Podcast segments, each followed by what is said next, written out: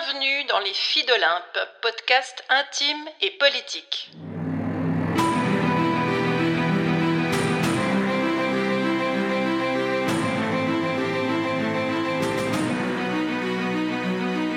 C'est reparti pour le défi J'envoie 2024. Chaque jour de janvier, un épisode et une contrainte narrative pour stimuler notre imagination, se lancer un pari et aiguiser votre acuité et peut-être votre fidélité. J'y participe pour la seconde fois avec une quarantaine de collègues de l'Académie du podcast. Je vous bricolerai des histoires et des rencontres, tout spécialement pour les filles d'Olympe que vous êtes, tout en vous lançant, bien sûr, quelques défis. C'est parti Voici l'épisode 22 où la contrainte narrative est de vous faire découvrir un lieu symbolique. Pour ce qui est du lieu, ce sera plutôt un voyage symbolique auquel je vous invite au cœur du principe même de lieu et de lieu à soi ou de lieu pas vraiment à soi, ou devenu à soi. Bref, cette histoire de lieu, c'est pas si simple. Si je vous propose une réflexion à ce sujet, c'est que le principe même du lieu à soi m'accompagne depuis très longtemps. Je pense que j'ai découvert euh, Une chambre à soi, l'ouvrage de Virginia Woolf, quand je devais avoir une quinzaine d'années. Et je me souviens tellement de cette phrase qui a été largement reprise partout, qui disait Une femme, pour écrire une œuvre de fiction, a besoin de 500 livres de rente et d'une chambre à soi. Ça m'avait énormément interpellée à l'époque. Déjà, à ce moment-là, j'avais une chambre à moi, puisque j'habitais à ce moment-là chez mes parents. Et euh, cette chambre, elle était très précieuse. C'était vraiment mon antre. C'était le lieu dans lequel je pouvais euh, déployer mon monde, mon univers, ma manière à moi de vivre, mes envies, euh, mes rêves, tout ça. Et donc cette citation, elle m'a accompagnée depuis que je suis adolescente, et au fond, elle ne m'a jamais quittée. Sauf depuis peu de temps, parce qu'elle a été remise en question par d'autres manières de voir. Et c'est ça que j'ai envie de partager avec vous.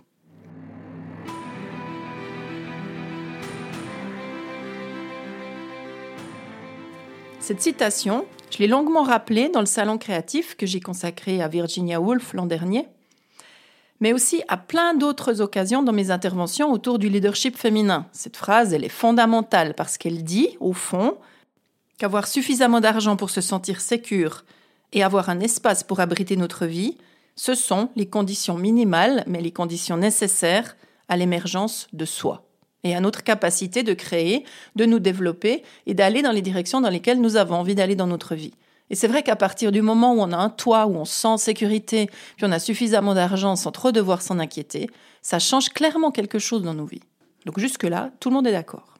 Cette histoire de lieu, elle m'accompagne aussi beaucoup depuis que je suis indépendante, mais très probablement déjà bien avant.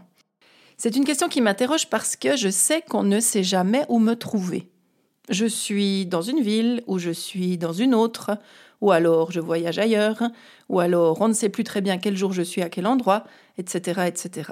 Et j'aime bien ce truc-là. J'aime bien ne pas tout à fait être au clair, ne pas tout à fait donner des informations claires sur l'endroit où je me situe. J'ai toujours aimé ça. Et puis même mes bureaux, ils ont beaucoup bougé depuis que je suis indépendante. J'ai testé le bureau partagé à trois personnes, j'ai testé le, coworking, le principe du bureau ouvert à beaucoup plus de monde, le bureau fermé, dans lequel je suis seule, le bureau chez moi en pyjama, que j'aime bien, mais dont j'ai besoin de sortir là tout à coup, des villes différentes, des séances au bord du lac, des séances en forêt, des séances en ligne, tout ça, au niveau de l'accompagnement et du coaching que je propose, bah, je laisse vraiment euh, la porte ouverte à la bonne formule pour la personne que j'accompagne, parce que tout le monde n'a pas les mêmes besoins au même moment. Et puis j'ai mis un orteil, disons, disons un orteil pour l'instant dans le digital nomadisme qui, je vous l'avoue sans embâge, représente pour moi le Graal absolu. Visiblement, c'est un vrai sujet, cette histoire de lieu pour moi, qui garde un vrai fantasme au creux du ventre. Le fantasme PSLA. PSLA pour partie sans laisser d'adresse. C'était déjà celui de ma grand-mère, que j'adorais. Ça a été celui d'un ancien amoureux qui avait des souliers vernis. C'est probablement celui de mon amoureux actuel, et de quelques autres phénomènes croisés ici ou là dans ma vie. J'aime bien les gens qui ont ce fantasme du PSLA. De disparaître dans la nature, de se donner cette illusion totale de liberté, de possibilité de bouger d'une seconde à l'autre et d'aller s'installer à l'autre bout de la planète. Moi, c'est un truc qui me fait complètement kiffer. je ne sais pas ce qu'il en est pour vous. Je ne sais pas si c'est quelque chose de trop personnel ou si c'est quelque chose qui est partagé. Mais entre nous, je crois que c'est tout à fait partagé par plusieurs des personnes qui écouteront cet épisode, non? D'ailleurs, peut-être que vous aussi, vous avez le fantasme de faire partie de la famille PSLA. Un jour ou aujourd'hui, à vous de décider. Ça, ça m'amène évidemment à m'interroger sur notre place, qui est un énorme sujet que je ne vais pas ouvrir maintenant, mais qui mériterait vraiment qu'on creuse la question, parce que cette question de la place, notamment la place des femmes dans l'espace public, la place des femmes dans le monde professionnel, dans le monde associatif, dans le monde culturel, dans le monde politique, dans le monde du pouvoir, elle se pose tout le temps. Elle se pose tout le temps, même si on a l'impression en 2024 que la question est réglée, on sait bien qu'elle ne l'est pas du tout. Alors la place, celle que nous occupons, celle dans laquelle nous sommes au bon endroit, c'est une grande question, pas simple du tout, sur laquelle on reviendra peut-être et très certainement dans un autre épisode, parce que c'est un sujet passionnant et très probablement inépuisable. Mais là, revenons à cette histoire de lieu à soi, de place et d'espace suffisant. Parce que je vais vous raconter une anecdote dans laquelle j'ai eu l'occasion d'éprouver ça et de voir comment ça m'impactait. Quand je me suis formée en journal créatif, on était en 2015, si mes souvenirs sont bons, j'étais à un carrefour de ma vie. Vous savez, un de ces carrefours où on ne sait plus très bien où nous étions, nous ne savons pas encore où nous allons, mais nous traversons la cohue, le chaos, le fameux chaos, pour se laisser vivre, se laisser emmener là où ce sera juste d'aller.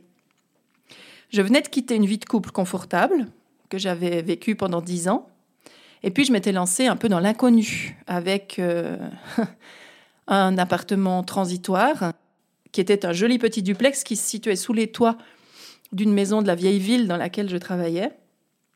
Et puis je sortais aussi d'une phase amoureuse très compliquée. Et puis très très clairement, très clairement, j'avais décidé de faire un trait sur toute nouvelle romance, de quelque style qu'elle soit. Et donc mon appartement était, et je le disais beaucoup, mon amant de transition. Et donc, euh, j'ai passé une année et demie de ma vie au creux de ce qu'on pourrait appeler mon amant de transition, cet appartement sous-loué qui ne m'appartenait pas, qui n'était pas à mon nom et que j'allais pouvoir laisser à n'importe quel moment pour repartir dans une autre aventure. Durant cette année et demie, en fait, j'ai travaillé comme une forcenée. J'ai regardé Netflix et puis j'ai pensé mon petit cœur blessé. Vous savez, ces moments où il y a franchement rien d'autre à faire. Faut juste laisser passer le temps et c'est ça qui va faire son effet. Cette année-là, j'ai suivi 45 jours de formation continue, et puis j'ai réalisé, je crois que c'est le terme exact, plus de 120 000 francs de chiffre d'affaires, alors que j'étais au fond du bac. C'est vous dire les ressources qu'on peut déployer parfois, et que le lieu dans lequel on se retape compte. Mais je m'égare. Je vous parlais de ma formation en journal créatif. Et donc, il y avait beaucoup de travail à réaliser. Hein. Il y avait beaucoup de, beaucoup de choses à faire, beaucoup de prise de conscience à, traverser, puis beaucoup de méthodes à expérimenter. Donc, c'était du travail, c'était de l'engagement, et puis moi, je piétinais. J'avançais pas vraiment. Je passais un temps fou à découper des mots, à découper des images.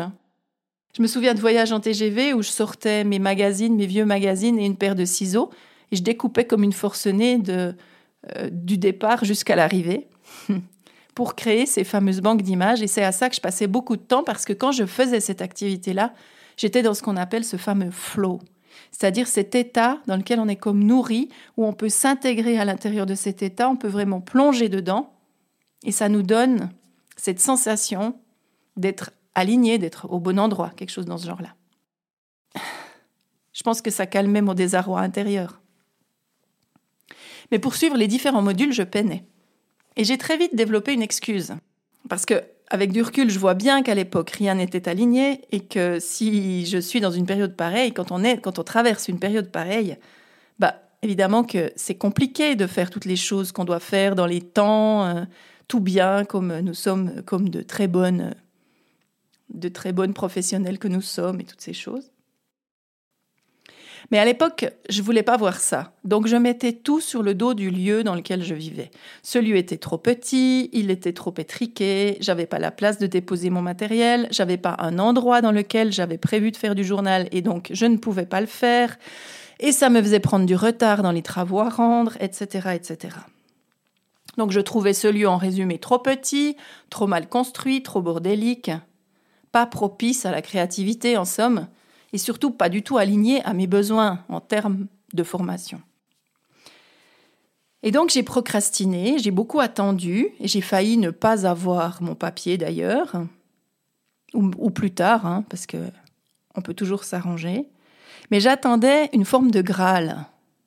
Euh, le Graal, pour moi, à ce moment-là, c'était un peu euh, l'appartement que j'avais appelé de mes voeux en lançant un message à l'univers, et qui allait être l'appartement idéal dans lequel il y aurait la place pour créer, il y aurait la place pour écrire, un espace inspirant, etc., etc.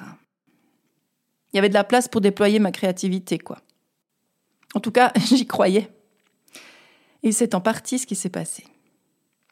J'ai donc pu terminer cette formation en journal créatif parce que j'ai installé mes kilotonnes de matériel dans un endroit qui me convenait dans un endroit dans lequel il y avait l'espace pour le faire. Donc ce qui s'est passé, c'est que j'ai quitté mon fameux, entre plein de guillemets, amant de transition pour rejoindre un autre appartement, beaucoup plus grand, beaucoup plus lumineux, beaucoup plus vaste et beaucoup plus approprié, selon moi, pour développer euh, mes activités de journal créatif.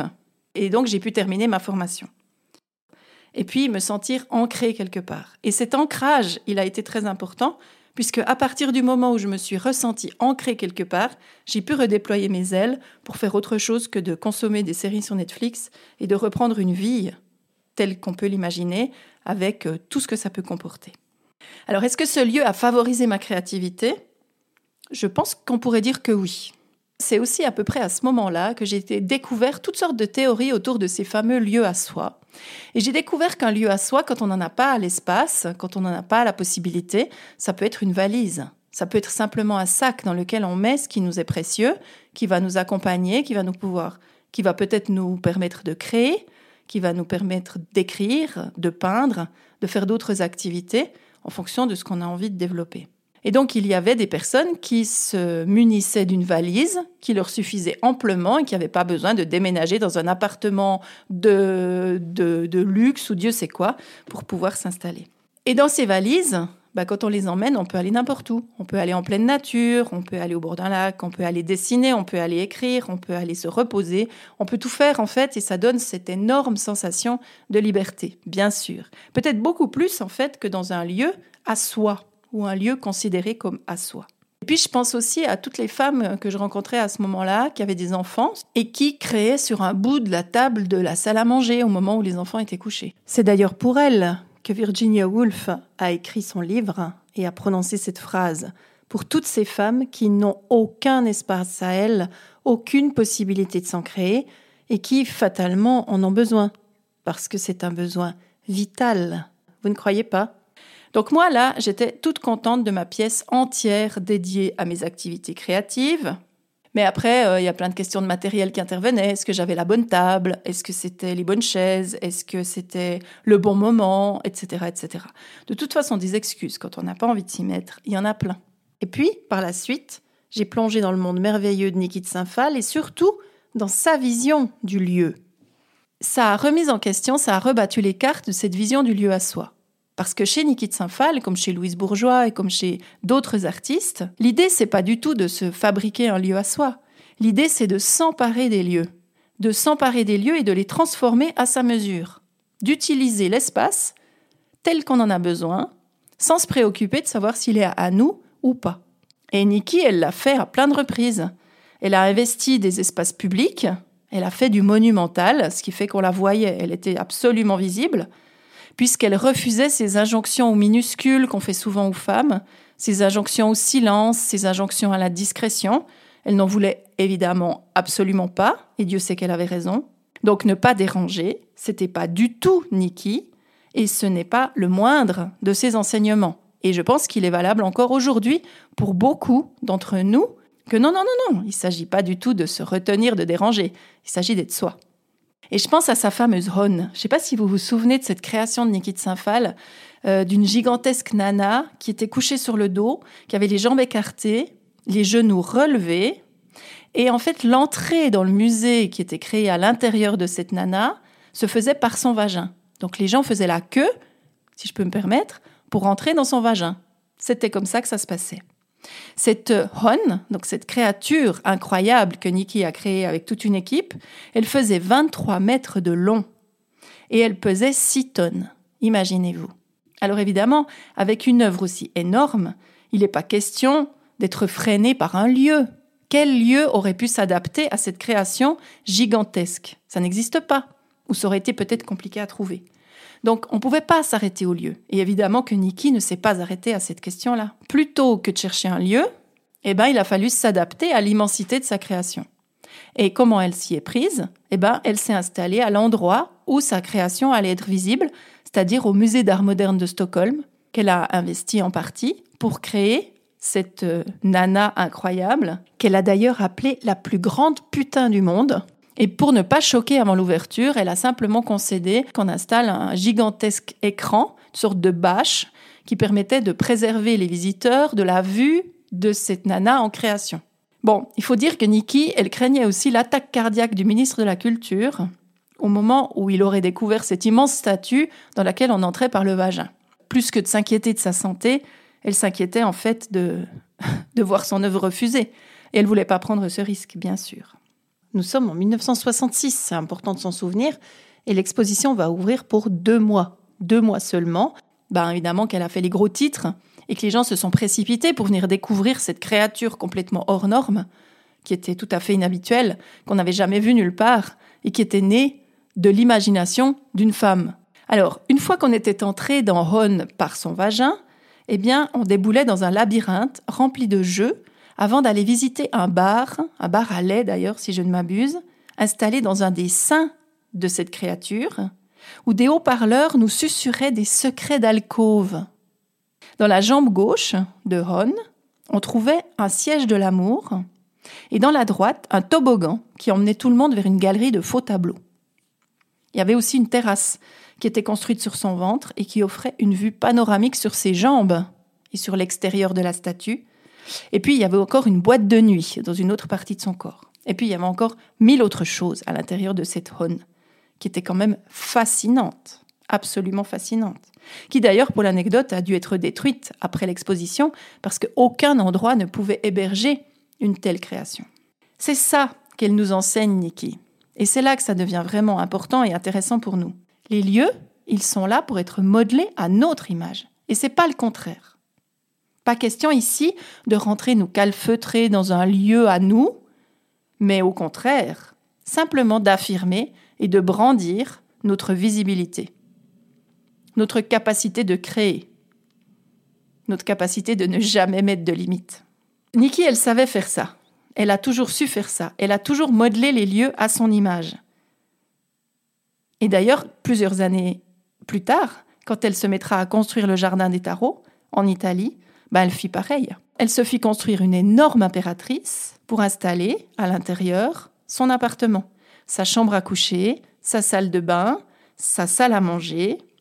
Ça, c'est l'impératrice de Niki que vous pouvez découvrir encore aujourd'hui au Jardin des Tarots à Garaviccio en Italie. Mais pendant qu'elle construit son jardin imaginaire, Niki, elle va l'affirmer haut et fort. Elle, elle le dit, elle le reconnaît. Elle a la folie des grandeurs féministes et elle estime que c'est sa mission de créer des œuvres monumentales. Elle le fait surtout pour toutes les femmes, pas seulement pour elle. Elle le fait pour toutes les femmes pour que nous puissions habiter ce fameux espace public, sortir absolument du huis clos, sortir de cette putain de discrétion qui nous tue à petit feu. Ça, c'est aussi ce que les filles d'Olympe ont envie de faire pour vous.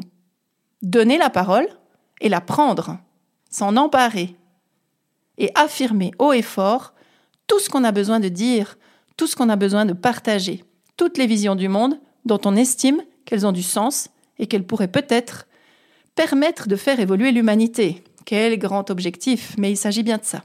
Et surtout de pouvoir le faire sans aucune honte, sans retenue, exactement comme nous souhaitons le faire. J'aime bien l'histoire de Nikki. Je m'y reconnais.